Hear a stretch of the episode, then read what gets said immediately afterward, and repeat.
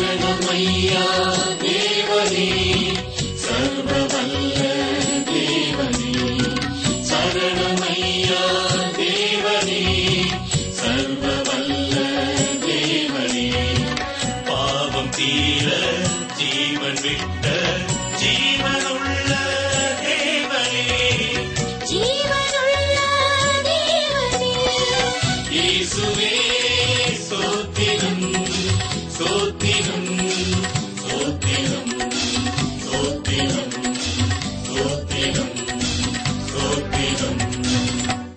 ஆராய்ச்சி அன்பர்களை வாழ்த்தி வரவேற்கிறோம்.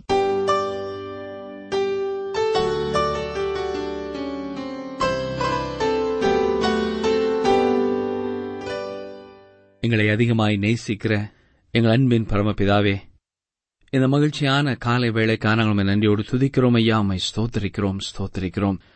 கத்தாவே உடைய வேத வசனங்களை படித்துக்கொள்ள நீர் எங்களுக்கு தந்திருக்கிற இந்த மிகப்பெரிய வாய்ப்பிற்காக உம்மை நன்றியோடு துதிக்கிறோம் உமை ஸ்தோத்தரிக்கிறோம். அன்றுவரே கடந்த மாதம் முழுவதும் எங்களை கண்மணி போல பாதுகாத்தீர். எங்களை பராமரித்தீர். உமக்கு ஸ்தோத்திரம் உமக்கு ஸ்தோத்திரம் உமக்கு ஸ்தோத்திரம் செலுத்துகிறோம். இந்த மாதத்திலேயும் ஒவ்வொரு வாரமும் உம்முடைய கிருபை உம்முடைய இரக்கம் உம்முடைய ஆசீர்வாதங்கள் எங்களுக்கு போதுமானதாக இருக்க வேண்டும் என்று சொல்லி நாங்கள் செபிக்கிறோம். அன்றுவரே கடந்த மாதத்திலே அருமையாய் பெற்றெடுக்கப்பட்ட குழந்தைகளுக்காக உமக்கு நன்றி செலுத்துகிறோமை துதிக்கிறோம் அப்பா. அந்த குழந்தைகளை எல்லா விதமான வியாதிகள் பலவீனங்களுக்கு கத்தர் விலைக்கு காத்துக்கொள்ளும். அவர்களை எப்படி வளர்க்க வேண்டும் எப்படி நடத்த வேண்டும் என்று உம்மிடத்திலே பெற்றோர் கேட்டு அந்த பிள்ளைகளை உமக்கு பயப்படும் பயத்திலே உம்மை நேசிக்கும் அன்பிலே வளர்க்க நீர் துணை செய்ய வேண்டும் என்று சொல்லி நாங்கள் செபிக்கிறோம் அண்டவரே இந்த நிகழ்ச்சிகளை கேட்கிற அநேக குடும்பங்களிலே அவர்களை சுற்றி இருக்கிறவர்கள் மூலமாய் அவர்கள் படுகிற வேதனைகள் எல்லாவற்றையும் கர்த்தர் அறிந்திருக்கிறீர்ப்பா. அவர்களுடைய தெருவிலே வேலை செய்கிற இடத்திலே அவருடைய திருச்சபையிலே உம்முடைய பிள்ளைகளுடைய இருதயம் துக்கப்படும்படியாய் மற்றவர்கள் பேசுகிற வார்த்தைகள் செய்கிற செயல்கள் ஒவ்வொன்றையும் உம்முடைய சன்னிதானத்திலே நாங்கள் கொண்டு வருகிறோம். கர்த்தாவே உம்முடைய பிள்ளைகள் அவைகள் எல்லாவற்றிற்கும் மேலாக வாழத்தக்கதாக உம்முடைய சமாதானத்தை பெற்றுக் கொள்ளத்தக்கதாக கர்த்தருக்குள் தங்களை திடப்படுத்திக் கொண்டு முன்னேறி செல்ல நீர் கிருபை செய்ய வேண்டும் என்று சொல்லி நாங்கள் செபிக்கிறோம். வேலை வாய்ப்பிற்காக காத்திருக்கிற பிள்ளைகளுக்காக நாங்கள் செபிக்கிறோம். பற்பல இடங்களிலே அவர்கள் எடுக்கிற எல்லா முயற்சிகளையும் கத்தர் ஆசீர்வதித்தலும் உடைய பிள்ளைகளுக்கு ஏற்ற வேலையை இந்த மாதத்தை கத்தர் கட்டளையிட வேண்டும் என்று சொல்லி நாங்கள் செபிக்கிறோம் அப்பா. தங்களுக்கென்று சொந்தமாய் வீடு கட்டிக் கொண்டிருக்கிறவர்களுக்காக நாங்கள் வேண்டிக் கொள்கிறோம். கர்த்தர் வீட்டை கட்டாராயில் அதை கற்றவருடைய பிரயாசம் விருதா என்று நாங்கள் வாசிக்கிறோம். உம்முடைய பிள்ளைகளுடைய கட்டுமான பணியிலே உம்முடைய கரத்தினாலே நீர் அதை கட்டி முடித்துக் கொடுக்க வேண்டும் என்று சொல்லி நாங்கள் செபிக்கிறோம். உம்முடைய நாமம் மகிமைக்காக இந்த வீட்டை அவர்களுக்கு ஆசீர்வதித்துக் கொடுக்க வேண்டும் என்று சொல்லி நாங்கள் செபிக்கிறோம் அன்றுவரே இந்த நேரத்திலேயும் டி டபிள்யூஆர் ஊழியங்களுக்காக பல்வேறு இடங்களிலே இரண்டு பேராய் மூன்று பேராய் நான்கு பேராய் கூடி ஜெபிக்கிற ஒவ்வொரு ஜெபக்குழுக்காக உமக்கு ஸ்தோத்திரம் செலுத்துகிறோம். அந்த அங்கத்தினர்கள் ஒவ்வொருடைய வாழ்க்கைக்காக உமக்கு ஸ்தோத்திரம் செலுத்துகிறோம். ஊழியங்களுக்காக அவர்கள் பாரப்படுவது போல அவருடைய தனிப்பட்ட வாழ்க்கையின் காரியங்களுக்காக கர்த்தர் பாரப்பட்டு அவருடைய வாழ்க்கைகளை உமக்குள்ளே திருப்தியோடும் மனமகிழ்ச்சியோடும் எந்தென்றும் காத்துக்கொள்ள வேண்டும் என்று சொல்லி நாங்கள் செபிக்கிறோம் தகப்பனே இந்த நாட்களிலேயும் நீண்ட காலமாய் படுக்கையில இருக்கிற எங்களுக்கு அருமையான சகோதர சகோதரிகளுக்காக பெரியவர்களுக்காக நாங்கள் செபிக்கிறோம் கர்த்தர் தாமே நம்முடைய பிள்ளைகளுக்கு சகாயராய் இருந்து அவருடைய படுக்கை நிலைமைகளை மாற்றி போட வேண்டும் என்று சொல்லி நாங்கள் செபிக்கிறோம் அவர்களை கவனிக்கிறவர்கள் உண்மையான அன்போடும் அக்கறையோடும் சந்தோஷத்தோடும் அந்த பணிவிடையை நிறைவேற்ற நீர் கருவை செய்ய வேண்டும் என்று சொல்லி நாங்கள் செபிக்கிறோம். அன்றுவரே இந்த நாட்களிலேயும் ஓட்டுநர் பணி செய்கிற அருமையான சகோதரர்களுக்காக சகோதரிகளுக்காக உடைய சமூகத்திலே நாங்கள் வேண்டிக் கொள்கிறோம். அன்றுவரே குறிப்பாய் நீண்ட தூரம் ஒவ்வொரு நாளும் வாகனங்களை ஓட்டிச் செல்ல வேண்டிய சூழ்நிலையில் இருக்கிறவர்களுக்காக செபிக்கிறோம். மலைகளிலே காடுகளின் மத்தியிலே வாகனங்களை ஓட்டிச் செல்கிறவர்களுக்காக நாங்கள் செபிக்கிறோம். கர்த்தருடைய பிள்ளைகளுக்கு எப்பொழுதும் பாதுகாவலராய் துணையாய் இருக்க வேண்டும் என்று சொல்லி நாங்கள் செபிக்கிறோம் ஒவ்வொரு வினாடியும் உம்முடைய கிருவை அவர்களை ஏந்தி தாங்கி சுமந்து தப்புவிக்கட்டுமப்பா சிந்தனை சிதறாதபடி கவனத்தோடு தங்களுடைய வாகனத்தை எடுத்துச் செல்ல நீர் அவர்களுக்கு துணை செய்ய வேண்டும் என்று கேட்கிறோம். கர்த்தாவே இந்த நாளிலேயும் இந்த வாரத்திலேயும் தங்கள் பிறந்த நாட்களையும் திருமண நாட்களையும் நினைவு கூறப்போகிற ஒவ்வொருவருக்காகவும் சோதனம் செலுத்துகிறோம். அவருடைய வாழ்க்கையிலே காலடி எடுத்து வைக்கிற புதிய ஆண்டு புதிய ஆசீர்வாதங்களை பெற்றுக்கொள்ளும் ஆண்டா இருக்கட்டும் புதிய நன்மைகளை பெற்றுக்கொள்ளும் ஆண்டா இருக்கட்டும் இன்னும் அதிகமாய் உமக்குள்ளே வளரும் ஒரு ஆண்டா இருக்கட்டும் அதுபோல அன்றுவரே பற்பலவிதமான மாற்றுத் திறனாளிகளுக்காக நாங்கள் செபிக்கிறோம். கர்த்தருடைய வார்த்தையை ஆசையோடு கேட்கிற இந்த உடைய பிள்ளைகளை நீர் பேர் பேராய் ஆசீர்வதித்தள்ளும் தனிப்பட்ட வாழ்க்கையிலே குடும்பத்திலே அவர்களுக்கு யார் யாருக்கு என்ன நன்மைகள் இரக்கங்கள் கிருபைகள் தேவையோ தகப்பனே நீர் உடைய பிள்ளைகளுடைய தேவைகளை சந்தித்து அவர்கள் எப்பொழுதும் உம்முடைய சந்தோஷத்திலே நிலைத்திருக்க காத்துக்கொள்ளும். எங்கள் ஜெபங்களை கேட்டதற்காக ஸ்தோத்திரம். உமக்கு ஸ்தோத்திரம் உமக்கு ஸ்தோத்திரம். நீர் எங்களுக்கு பதில் தருகிறீர் உமக்கு நன்றி செலுத்துகிறோம். மீட்பெரிய கிறிஸ்துவ நாமத்தினால கேட்கிறோம் பிதாவே. ஆமேன்.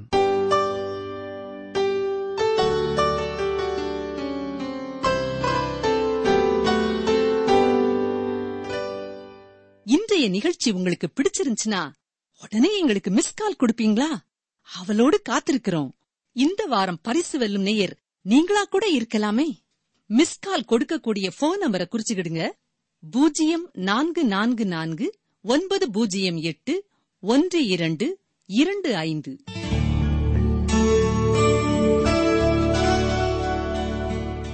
கிறிஸ்துவுக்குள் பிரியமான வேதாராய்ச்சி நேர்களே உங்களை கிறிஸ்து இயேசுவின் நாமத்தினாலே வாழ்த்தி வரவேற்கிறோம். இன்று முதல் அப்போஸ் நாய பேதர் எழுதின இரண்டாவது நிருபத்தை கற்றுக்கொள்ள இருக்கிறோம். அதற்கு முன் முகவுரையாக சில காரியங்களை நாம் இன்று கற்றுக்கொள்வோம். இரண்டு பேதிரு முதலாம் அதிகாரம் முதல் வசனத்தின்படி அப்போஸ்தல் நாய சீமோன் பேதர்தான் இந்த நிருபத்தின் ஆக்கியோன். ஆனாலும் புதிய ஏற்பாட்டிலே வேறு எந்த புத்தகத்தின் ஆக்கியோனை குறித்த தர்க்கத்தையும் விட இந்த புத்தகத்திற்கான ஆக்கியோன் பேதிரு என்பதை குறித்த தர்க்கம் அதிகம். பல ஆண்டுகளுக்கு முன்னதாக டாக்டர் மோர்ஹெட் என்பவர் புதிய ஏற்பாட்டிலே பேதிரு எழுதின இரண்டாவது நிருபமே குறைவான சரித்திர ஆதாரத்துடன் நமக்கு வந்து சேர்ந்திருக்கிறது என்று எழுதியிருக்கிறார். இப்படிப்பட்ட தர்க்கம் காரணமாக அநேக வேத சாஸ்திர வல்லுநர்கள் இந்த புத்தகத்தை கற்றுக்கொள்ள முக்கியத்துவம் கொடுத்து இது பேதிரு எழுதின நிறுவம்தான் என்பதை இறுதியாக நிரூபித்திருக்கிறார்கள். பொதுவாக நமது வேத ஆராய்ச்சியிலே புத்தகத்தின் முகவுரை அதன் ஆக்கியோனை குறித்தே இருக்கும் இல்லையா? மற்ற கருத்து வேறுபாடு உள்ள பகுதிகளை குறித்து நாம் அதிகமாக சிந்திக்கிறதில்லை. இரண்டு பேதரும் வேத புத்தகத்தின் ஒரு பகுதியாய் இருக்கிறது. அது மட்டுமல்ல வெளிப்பிரகாரமாகவும் புத்தகத்தின் உள்ளிருந்தும் இது பேதுரு எழுதினதுதான் என்று அநேக சான்றுகள் கூறுகிறது. பேதுரு எழுதின இந்த இரண்டாவது நிறுவமானது வேத புத்தகத்தின் ஒரு பகுதியாக திருச்சபை ஏற்றுக்கொள்வதற்கு அதிக காலமானது. கிறிஸ்துவுக்கு பின் முன்னூற்று எழுபத்தி இரண்டாவது ஆண்டிலே லவோதிக்காவிலே கூடிய திருச்சபை தலைவர்களின் கூட்டமானது இந்த புத்தகத்தை வேதத்தின் ஒரு பகுதியாக ஏற்றுக்கொண்டது. அது மட்டுமல்ல கிறிஸ்துவுக்கு பின் முன்னூற்று தொண்ணூத்தி ஏழாவது ஆண்டிலே கார்த்தேஜ் என்ற இடத்திலே கூடிய திருச்சபை தலைவர்களின் கூட்டமும் இதை ஏற்றுக்கொண்டது. பல்கேட் மொழிபெயர்ப்பிலே ஜெரோம் என்ற பெயராயர் இதை ஏற்றுக்கொண்டார். ஆனால் சீரிய மொழிபெயர்ப்பிலே இது இடம்பெறவில்லை. இந்த சீரிய மொழிபெயர்ப்பிலே ஏற்றுக்கொள்ள முடியாத அநேக காரியங்கள் இருக்கின்றன. எனவே அது முக்கியமான மொழிபெயர்ப்பாக கருதப்படவில்லை. ஆரம்ப கால திருச்சபை தகப்பன்மாரிலே யுசிபிஎஸ் என்பவரும் ஒருவர். இவரும் தர்க்கத்திற்குரிய புஸ்தகங்களிலே ஒன்றாக இரண்டு பேதுருவை கருதினார். ஆனால் ஆரிஜியன் இதை ஏற்றுக்கொண்டார். அலெக்சாந்திரியா தேசத்தைச் சேர்ந்த கிளமெண்ட் என்பவர் இதை ஏற்றுக்கொண்டார். அது மட்டுமல்ல இதற்கு ஒரு விளக்க உரையையும் அவர் எழுதினார். அப்பா கிளிப்ஸ் ஆஃப் பீட்டர் என்ற புத்தகத்திலும் இரண்டு பேதொரு நிறுவத்திலிருந்து வார்த்தைகள் வாக்கியங்கள் காணப்படுகிறது. இருந்தாலும் அந்த புத்தகம் வேத புத்தகத்தின் ஒரு பகுதியாக கருதப்படவில்லை. யூதா நிறுவத்தை நாம் வாசித்து பார்த்தாலும் அதை எழுதியவரும் இரண்டு பேதர் புத்தகத்தை நன்கு அறிந்தவர் என்பது தெரிகிறது.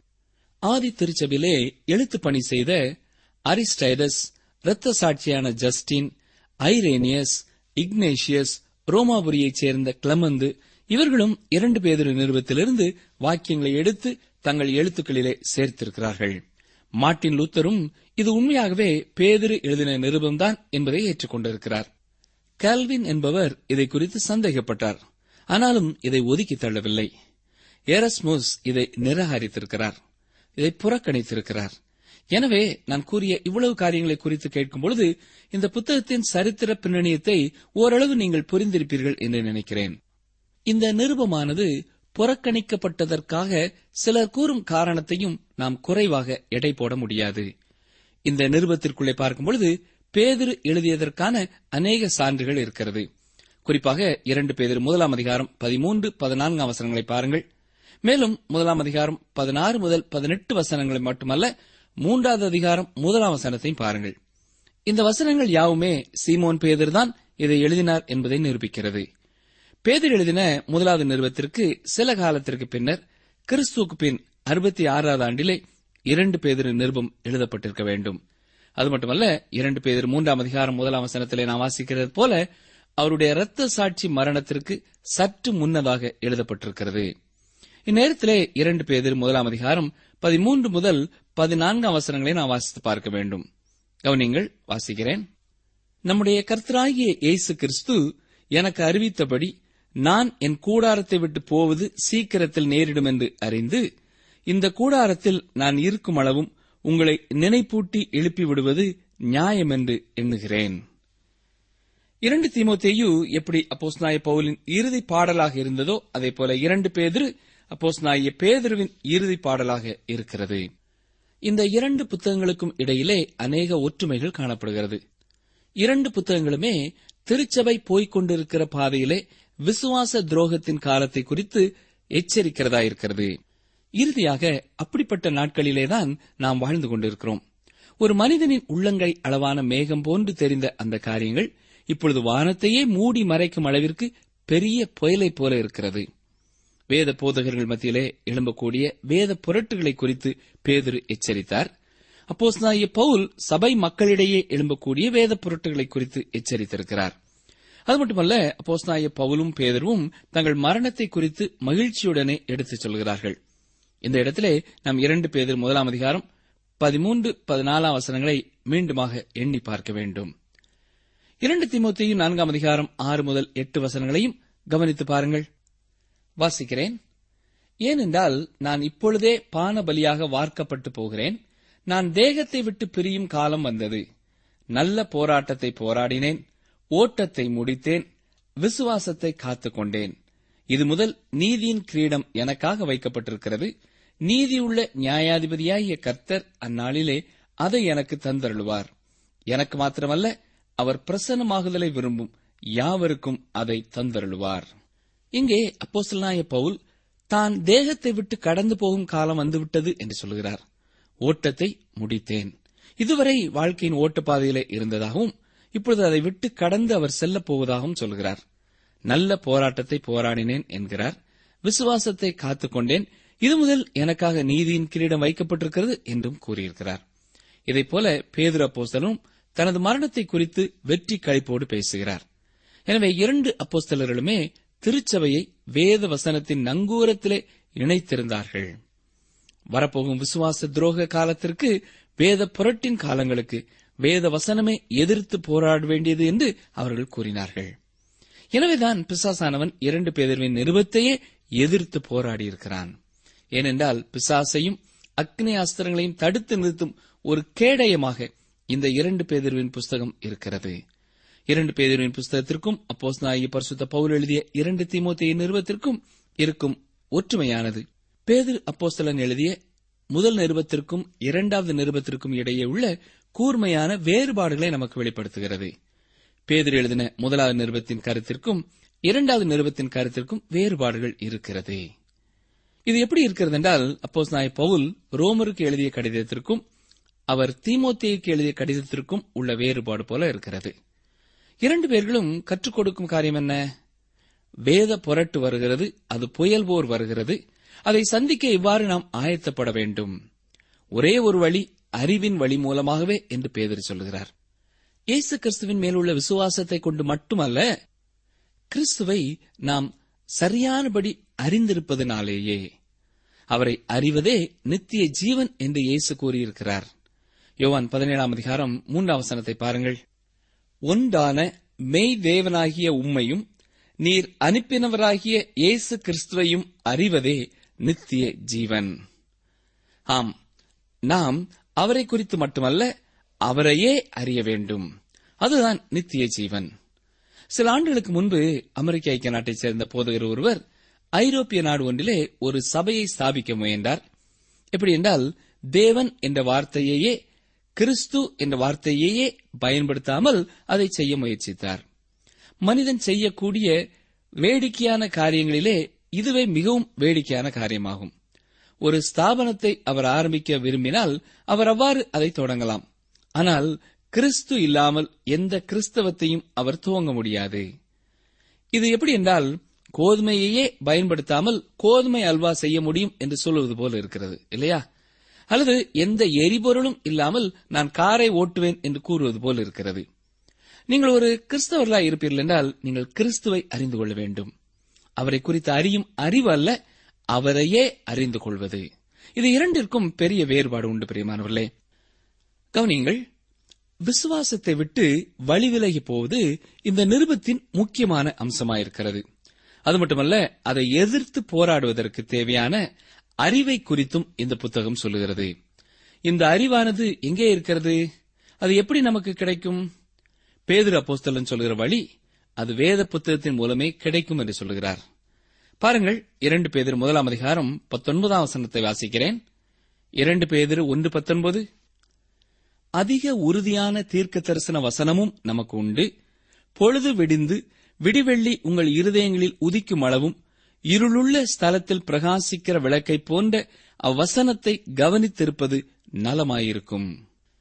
என்னை கேட்டுக்கொண்டிருக்கிற எனக்கு அருமையான சகோதரனே அருமையான சகோதரியே கிறிஸ்தவ வாழ்க்கை என்பது மறுபிறப்பை விட மேலானது. அதில் வளர்ச்சி காணப்பட வேண்டும். அதிலே முதிர்ச்சி இருக்க வேண்டும். இந்த நிறுவத்திலே மிக முக்கியமான வசனம் அதன் இறுதி வசனமாகும். கவனியங்கள் வாசிக்கிறேன். இரண்டு பேதிரு மூன்றாம் அதிகாரம் பதினெட்டாம் வசனம்.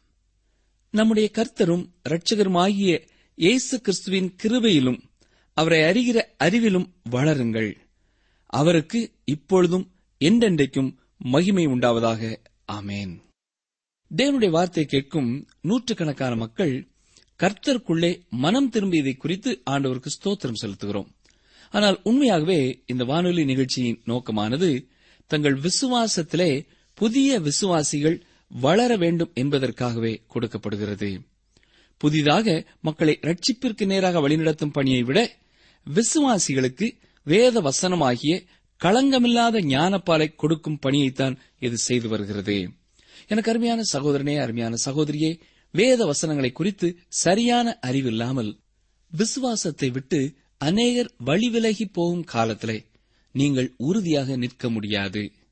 இதுதான் அப்போஸ் நாய பேதர்வின் இரண்டு பேதர் நிருபத்தின் கருத்தாகும். அப்போசலாய பேதிரு இரண்டு நிருபங்களிலேயும் சில குறிப்பிட்ட வார்த்தைகளை பயன்படுத்தியிருக்கிறார். அப்படிப்பட்ட வார்த்தைகளிலே ஒன்றுதான் அருமையான என்ற வார்த்தை. இது இரண்டு பேதிரு முதலாவது அதிகாரத்திலேயே இரண்டு முறை வருகிறது. கரடு முரடான சிறந்த பெரிய மீனவனான பேதிரு அருமையான காரியத்தை குறித்து பேசுகிறார். அருமையான என்ற வார்த்தையானது பெண்கள் அதிகமாக பயன்படுத்தும் ஒரு வார்த்தை என்று சொல்லலாம். அது மட்டுமல்ல விசுவாசம் என்னும் வார்த்தையும் இந்த நிறுவத்திலே பயன்படுத்தப்பட்டிருக்கிறது. பேதர் எழுதின முதலாவது நிறுவத்திலேயும் இரண்டு இடங்களிலே இது சொல்லப்பட்டிருக்கிறது. ஆனால் இந்த இரண்டாவது நிறுவத்திலே மிக முக்கியமான வார்த்தையாக சொல்லப்படுவது அறிவு என்பதாகும். இந்த வார்த்தை பல்வேறு விதங்களிலே பதினாறு முறை வருகிறது. சீமோன் பேதிர் என்ன சொல்கிறார்? நம்முடைய கர்த்தரும் இரட்சகருமாகிய இயேசு கிறிஸ்துவின் கிருபையிலும் அவரை அறிகிற அறிவிலும் வளருங்கள். அவருக்கு இப்பொழுதும் என்றென்றைக்கும் மகிமை உண்டாவதாக ஆமேன் என்று சொல்கிறார். உண்மையான நாஸ்டிசிசம் என்னும் விசுவாச கொள்கையும் இதுவே. இந்த கொள்கையின்படி அவர்களுக்கு வெளிப்படுத்தப்பட்ட ஆனால் வேறு யாருக்கும் இல்லாத ஓர் அறிவு இருப்பதாகவும் அந்த உள்ளான அறிவை பெற்றுக்கொள்ள குறிப்பிட்ட சடங்காச்சாரத்தையே ரகசிய வார்த்தையையே ரகசிய வழியையே பின்பற்ற வேண்டும் என்று கூறுகிறார். ஆனால் பேதர் சொல்கிறார் உண்மையான அறிவு கர்த்தரா இயேசு கிறிஸ்துவை அறிந்து கொள்ளும் அறிவு என்று சொல்கிறார் சரி இரண்டு பேதொரு நிறுவத்தை நாம் எந்தெந்த தலைப்புகளின் கீழே எவ்வாறு பிரிக்கலாம் என்று சற்றே கவனிப்போம். குறிப்பு ஏடு பேனா பென்சில் வைத்திருக்கிறவர்கள் குறித்துக் கொள்ளுங்கள். முதலாம் அதிகாரம் ஒன்று முதல் பதினான்கு வசனங்கள் வரை இயேசு கிறிஸ்துவை குறித்தும் பிதாவாகிய தேவனை குறித்தும் முழுமையாக அறிந்து கொள்ளும் அறிவே கிறிஸ்தவ வாழ்க்கையின் குணநலன்களை கட்டி எழுப்பும் அஸ்திபாரம் என்று சொல்லப்பட்டிருக்கிறது. இரண்டாவது பகுதியாக இரண்டு பேர் முதலாம் அதிகாரம் பதினைந்து முதல் இருபத்தி ஓரு வசனங்களை நாம் பார்க்கலாம். இந்த வசனங்களின்படி இருளான காலங்களிலே கீழ்ப்படிவதற்காக வெளிச்சத்தை வேத வசனம் கொடுக்கிறது என்று சொல்லப்பட்டிருக்கிறது. மூன்றாவதாக கள்ள போதகர்கள் மூலமாய் எவ்வாறு விசுவாசத்திலிருந்து வழிவிலகி போகும் காரியங்கள் வருகிறது என்பதை இரண்டாவது அதிகாரத்திலே குறிப்பிடுகிறார். எனவே இப்படிப்பட்ட கள்ள போதகர்களை குறித்தும் கள்ள தீர்க்கதரிசிகளை குறித்தும் திருச்சபையானது கவனமாய் இருக்க வேண்டும் என்று அந்த பகுதி எச்சரிக்கிறது. நான்காவது பகுதியாக இரண்டு பேதிரு மூன்றாம் அதிகாரம் முதல் நான்கு வசனங்களை நாம் சொல்லலாம். இதிலே இயேசு கிறிஸ்துவின் இரண்டாவது வருகை குறித்து எப்படிப்பட்ட எண்ணமுள்ளவர்களாய் இருக்க வேண்டும் என்பதை நமக்கு கற்றுக் கொடுக்கிறார். ஐந்தாவது பகுதியாக இரண்டு பேர் மூன்றாம் அதிகாரம் ஐந்தாம் வசனம் முதல் பதிமூன்றாம் வசனம் வரை உள்ள பகுதியிலே இந்த உலகத்திற்கு தேவன் வைத்திருக்கும் திட்டம் என்ன என்பதை குறித்து வெளிப்படுத்துகிறார். குறிப்பாக மூன்றாவது அதிகாரம் ஐந்து ஆறாம் வசனங்களிலே கடந்த கால உலகத்தை குறித்தும் ஏழு முதல் பனிரெண்டு வசனங்களிலே இப்பொழுது நாம் வாழும் இந்த கால உலகத்தை குறித்தும் மூன்றாவதாக மூன்றாவது அதிகாரம் பதிமூன்றாம் வசனத்திலே எதிர்காலத்தின் உலகத்தை குறித்தும் குறிப்பிடுகிறார். ஆறாவது பகுதியாக இரண்டு பேதிரு மூன்றாம் அதிகாரம் பதினான்கு முதல் பதினெட்டு வசனங்களை நாம் பிரிக்கலாம். இதிலே விசுவாசிகளுக்கான சில ஆலோசனைகளை பேதர் எழுதியிருக்கிறார். தேவனுடைய திட்டத்தை குறித்த அறிவானது தேவனையும் இரட்சகராகிய இயேசு கிறிஸ்துவையும் குறித்த அறிவிலே வளர்வதற்கு உதவி செய்கிறதா இருக்கிறது என்று சொல்கிறார் சரி இதுவரை இரண்டு பேதர் நிறுவத்தின் முகவுரையாக சில காரியங்களை சிந்தித்தோம். இப்பொழுது நாம் இரண்டு பேதர் முதலாம் அதிகாரம் முதலாம் வசனத்தை சிந்திக்கப் போகிறோம்.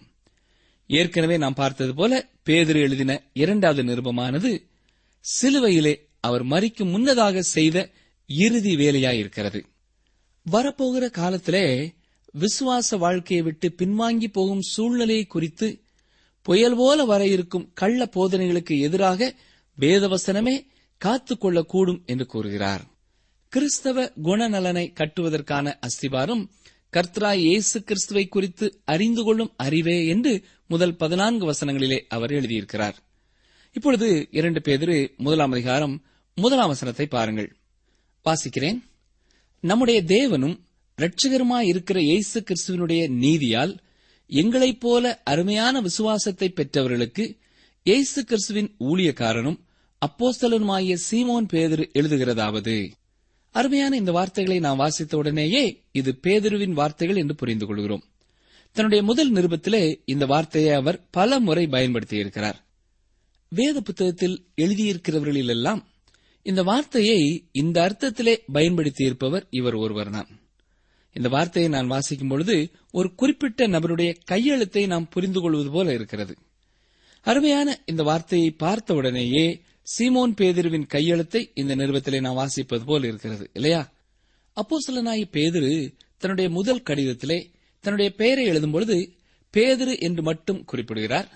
இங்கே இரண்டாவது நிறுவத்திலே சீமோன் பேதிரு என்று சொல்கிறார் அவர் பிறந்த பொழுது அவருக்கு கொடுக்கப்பட்ட பெயர் சீமோன் என்பது. பாறை என்னும் அர்த்தமுள்ள பேதிரு என்னும் மறுபெயர் இயேசு கிறிஸ்துவினாலே கொடுக்கப்பட்டது. இந்த நிறுவத்தை எழுதும் பொழுது இரண்டு பெயர்களையுமே அவர் குறிப்பிட்டிருக்கிறார். சீமோன் ஒரு பலவீனமான மனிதன் பேதிரு ஒரு வலிமையான மனிதன். பலவீனமாயிருந்த மனிதன் இப்பொழுது உறுதியான பாறை போல இருக்கிறார். இப்பொழுது கிறிஸ்துவுக்காக சிலுவையிலே அறையப்பட போகிறார். அவர் சொல்லுகிற வார்த்தையை கவனியுங்கள். ஏசு கிறிஸ்துவின் ஊழியக்காரனும் அப்போஸ்தலனுமாகிய சீமோன் பேதிரு. ஊழியக்காரன் என்ற வார்த்தைக்கு சரியான பொருள் அடிமை அல்லது கொத்த அடிமை என்று சொல்லலாம். திருச்சபையிலே உயர்வான ஒரு பொறுப்பை அவர் எடுத்துக் கொள்ளவில்லை. தன்னை ஒரு ஊழியக்காரன் என்றே சொல்கிறார். அது மட்டுமல்ல அப்போஸ்தலன் என்று சொல்லும் பொழுது தனக்கு கொடுக்கப்பட்டிருக்கும் அந்த அதிகாரத்தை குறித்து அவர் சொல்லுகிறார் நான் மட்டுமே அப்போஸ்தலன் என்று கூறவில்லை அப்போஸ்தலர்களில் ஒருவராக தன்னை இணைத்துக் கொள்கிறார். யாருக்காக? நம்முடைய தேவனும் இரட்சகருமாய் இருக்கிற இயேசு கிறிஸ்துவின் நீதியால் எங்களைப் போல அருமையான விசுவாசத்தை பெற்றவர்களுக்கு எழுதுகிறேன் என்று சொல்லுகிறார் விசுவாசம் என்று சொல்லும் பொழுது இப்பொழுது நற்செய்தி என்று சொல்லுகிறோம் அல்லவா? அந்த பூரண கருத்தை அவர் குறிப்பிடுகிறார். அவர் சொல்லுகிறது என்னவென்றால் அந்த விசுவாசத்தை நீங்கள் பெற்றிருக்கிறீர்கள். அதைக் கொண்டு நீங்கள் என்ன செய்ய வேண்டுமோ அதை நீங்கள் செய்ய வேண்டும் என்று சொல்கிறார். கால்வின் என்பவருடைய கருத்துப்படி நீங்கள் முன்கூட்டியே தெரிந்து கொள்ளப்பட்டிருக்க வேண்டும். அது மட்டுமல்ல விசுவாசிப்பதற்கு தேவனே விசுவாசத்தை தருவார். அப்பொழுதுதான் நீங்கள் ரட்சிக்கப்பட முடியும் என்று கூறுவார்கள். இதிலே ஒரு பகுதியை சரி என்று சொல்லலாம். அது மட்டுமல்ல இந்த அநேகர் கிறிஸ்துவண்டை வராமல் இருப்பதற்கு காரணத்தையும் வேத வசனத்திலே நாம் பார்க்கிறோம். இரண்டு குருந்திய மூன்றாம் அதிகாரம் பதினைந்து பதினாறாம் வசனங்களை பாருங்கள். வாசிக்கிறேன். ரெண்டு குருந்தியர் மூன்று பதினைந்து பதினாறு. மோசையின் ஆகமங்கள் வாசிக்கப்படும்போது இந்நாள் வரைக்கும் முக்காடு அவர்கள் இருதயத்தின் மேல் இருக்கிறதே. அவர்கள் கர்த்தரிடத்தில் மனம் திரும்பும்போது அந்த முக்காடு எடுபட்டு போம் என்னை கேட்டுக்கொண்டிருக்கிற எனக்கு அருமையான ஐயா அம்மா அருமையான சகோதரியே இப்பொழுது நீங்கள் ஒரு விசுவாசியாய் இல்லாமல் இருப்பீர்கள் என்றால் ஏதோ மனதிலே ஒரு காரியம் தடுக்கிறது என்று சொல்லாதிருங்கள். நீங்கள் விசுவாசத்திற்குள்ளே கடந்து வராததன் காரணம் பாவமான ஏதோ ஒரு காரியம் உங்களை பற்றி பிடித்திருக்கிறது. ஒரு இருதயம் கர்த்தரிடத்திலே மனம் திரும்பும் பொழுது அவரே அந்த இருதயத்தை மூடியிருக்கிற அந்த முக்காட்டை எடுத்து போடுவார். நீங்கள் ஆயத்தமாகும் அந்த நேரத்திலே அவர் ஆயத்தமானவராகவே இருக்கிறார். அவர் உங்களை ரட்சிப்பார். யாரும் அழிந்து போவது தேவனுடைய சித்தம் அல்ல யோவான் மூன்றாம் அதிகாரம் பதினாறாம் வசனத்திலே நாம் பார்க்கிறது என்ன? விசுவாசிக்கிறவன் எவனோ என்று பார்க்கிறோம். ஆம் அவரை விசுவாசிக்கிற யாவருக்கும் எவருக்கும் ரட்சிப்பு உண்டு. என்னை கேட்டுக்கொண்டிருக்கிற எனக்கு அருமையான சகோதரனே சகோதரியே உங்களை பார்த்தும் அவர் கேட்கும் ஒரே ஒரு காரியம் விசுவாசியுங்கள் என்பதுதான். அவரண்டை நீங்கள் வரும் முன்னதாக உங்களை நீங்களே சுத்தம் செய்து கொண்டு வர வேண்டும் என்று அவர் சொல்லவில்லை. உண்மையாகவே அவரண்டை வருவீர்கள் என்றால் அவரே உங்களை சுத்தம் செய்வார். முதலாம் வசனத்திலே நாம் பார்க்கிறது போல அருமையான விசுவாசத்தை அவர்கள் பெற்றிருக்கிறார்கள் என்று பார்க்கிறோம். அது எப்படி? நம்முடைய தேவனும் ரட்சகருமாயிருக்கிற இயேசு கிறிஸ்துவனுடைய நீதியால் அப்படி பெற்றிருக்கிறார்கள் என்று வாசிக்கிறோம். நாம் அந்த மாதிரி இயேசு கிறிஸ்துவை விசுவாசிக்கும் பொழுது அந்த நீதியானது நம்முடைய கணக்கில் எடுத்துக் கொள்ளப்படுகிறது. அவர் நமது பாவங்களை எடுத்து போட்டார் என்பது மட்டுமல்ல அவருக்கே சொந்தமான நீதியையும் நம்முடைய கணக்கிலே சேர்த்திருக்கிறார். குற்றவாளிகளைப் போல நாம் மன்னிக்கப்பட்டு கட்டு அவிழ்த்து விடப்பட்டவர்கள் அல்ல. தேவனுக்கு முன்பாக நிற்கும் தகுதியை கிறிஸ்துவிலே பெற்றவர்களாய் இருக்கிறோம். தேவனால் ஏற்றுக்கொள்ளப்பட்டவர்களாய் இருக்கிறோம். இதை கேட்டுக்கொண்டிருக்கிற அருமையான சகோதரனே சகோதரியே உங்கள் வாழ்க்கையிலே இந்த ரட்சிப்பின் நிச்சயம் உண்டா? விசுவாசத்திற்குள்ளே நீங்கள் கடந்து வந்திருக்கிறீர்களா? நல்லவர்கள் ஆன பின்னே நீங்கள் கடவுளிடம் வரலாம் என்பதல்ல நீங்கள் இருக்கும் நிலையிலே அவர் உங்களை மன்னிப்பார். உங்களை சுத்தம் பண்ணுவார் என்ற நம்பிக்கையோடு இன்றே கடந்து வாருங்கள். நம்பிக்கையை அவர் மேலே வையுங்கள். அவரே உங்களை சுத்தம் செய்வார். பாவத்திலிருந்து விடுதலை தருவார். பாவ மன்னிப்பு தருவார். மெய்யான சமாதானத்தையும் நித்திய வாழ்க்கையும் தருவார். நீங்களும் அந்த கிருவையை பெற்றுக்கொள்ள அவர் அண்டை வரமாட்டீர்களா?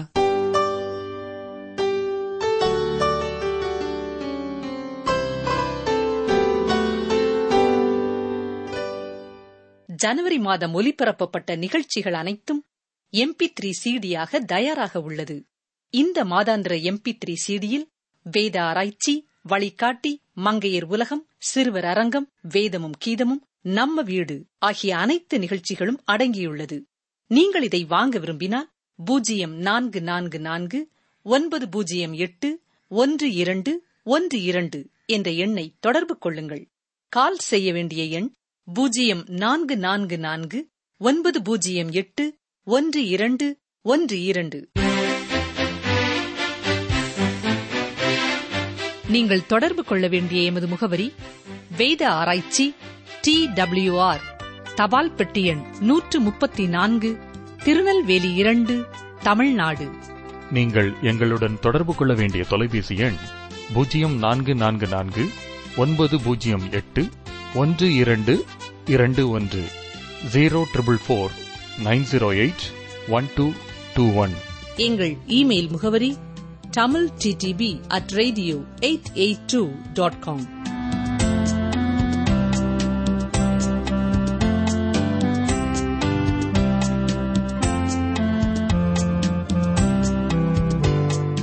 கர்த்தர் சகல நோய்களையும் உன்னை விட்டு விலக்குவார்.